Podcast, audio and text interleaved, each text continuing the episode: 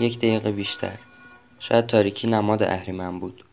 اون شب که طولانی تر از شبهای قبل بود تاریکی اهریمن بیشتر طول می‌کشید و اون شب مردم با درست کردن آتیش و پایکوبی اهریمن را از خودشون دور نگه میداشتند.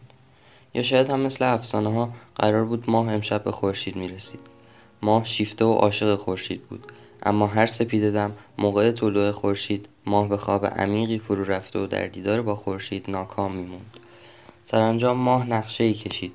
او ستاره ای رو مسئول بیدار کردن خودش کرد. همون ستاره درخشان که هر موقع به آسمون نگاه کنی از هر ستاره ای به ماه نزدیکتره. ستاره وظیفه داشت تا هنگام نزدیک شدن خورشید ماه را از خواب عمیقش بیدار کنه تا به استقبالش بره. سرانجام یک نیمه شب ستاره درخشان ماه را از خواب بیدار کرد و خبر نزدیک شدن خورشید رو بهش داد. ماه با شور و شوق به دیدار خورشید رفت و سفره دلش رو باز کرد. در این نیمه شب ماه و خورشید کار همیشگی خودشون رو فراموش کردن و به گفتگوی عاشقانه پرداختن و فردای این شب خورشید دیرتر از همیشه طلوع می‌کنه و این شب برای ما شب یلدا میشه. شبی که از شبهای دیگه سال سیاه تره یا شاید شبی که ترس کشاورزها از اومدن زمستون و سرما و خسارتهایی که به محصولاتشون وارد می‌شد باعث می‌شد اونها شب زنده داری و خودشون رو برای مقابله با سرما آماده کنن و تا نوروز صبر کنن تا پایان این فصل رو جشن می‌گیرن شاید هم همون شبیه که نور بر تاریکی چیره و خورشید زاده میشه.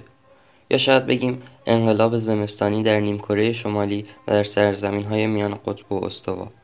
به هر حال نشستن دور آتیش خوندن شاهنامه و دیوان حافظ و خوردن انار و هندونه و خشکبار شب چله رنگین می‌سازه و طولانی ترین شب سال با سرمای زمستون پیوند می‌خوره و موندگارترین طلوع خورشید خودنمایی می‌کنه. یلدا برای ما نمادی از روشنایی دوستی صلح و در کنار هم بودن.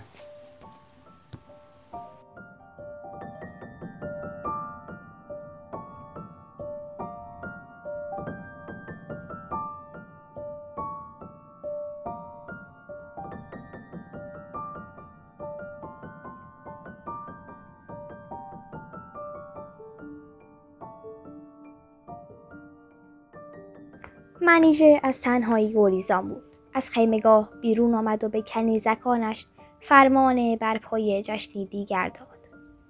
در باغ چرخی زد. از لابلای درختان گذشت. کنار جوی خم شد و شقایقی چید. بهار بود. مهربانی شانه به شانه بلبل غزل می سرود و شادمانی. از دل جوی پرشتاب آواز خنده به آسمان می رساند. سرگشتگی در هوا بود. چون بوی هیزم رقص گردهای سرگردان و نوازش نسیم. منیژه در سیاهی دل شقایق خیره شد. اکنون که آوای خنده و مستی از زمین و آسمان برخواسته بود این شقایق بود که داغ شیفتگی بر دل داشت.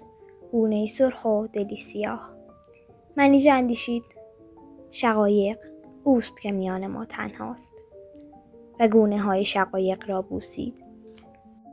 بهار بود. کنیزکان جشنگاه را می آراستند. هیاهوی شادی چون باد عیاز رختی خوشرنگ و زیبا بر تل درختاب میدوخت.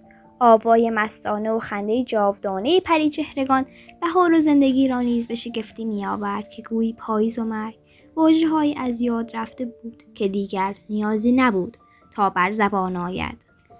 منیژه به پدرش اندیشید. به افراسیاب که در همیشه روزهایش این شور هستی را هرگز نچشیده بود و از این شیرینی آسمانی بی بهره مانده بود او با سرداران و سپاه و سر می کرد و منیژه با دایه و کنیزکان و چکابکان که چون سال نو شد بهار دست منیژه را می گرفت و به بیشه می آورد. خیمه ای برپا می کرد و گرد یک زمستان تنهایی را از دلش می تکان. بهار هر بار او را روانی تازه می دمید.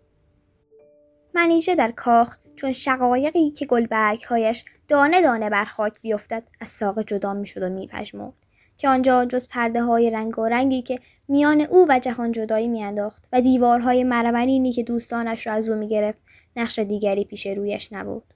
تنها دایش با او بود. تنها همدم رازهایی که نداشت و تنها هم سفر سرزمین هایی که نمی شناخت که او با دایه به سرزمین مهالود خیال و رویا می رفت. بر شاخه درخت هایی که هنوز از دل خاک سر نزده بودند می نشست و تاب می خورد و با شکوفه های سرخ و سپیدی که هنوز جوانان نکرده بودند گردن های زیبا می بافت.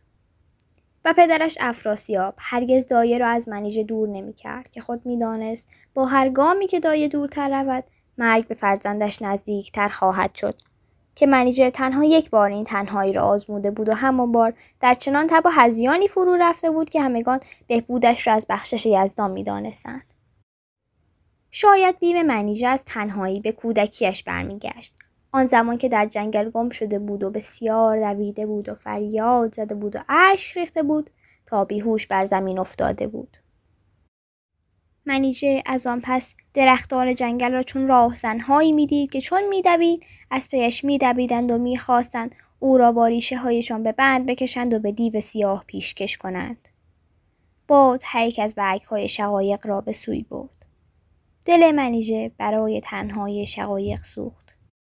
پلک بست و باز کرد و دید که کنیزکان جشنی نو آراستند. جانی دوباره یافت. چرخی زد و چون گلی از گلهای بهش در جشنگاه کنیزکان روید. منیژه از تنهایی گلیزان بود.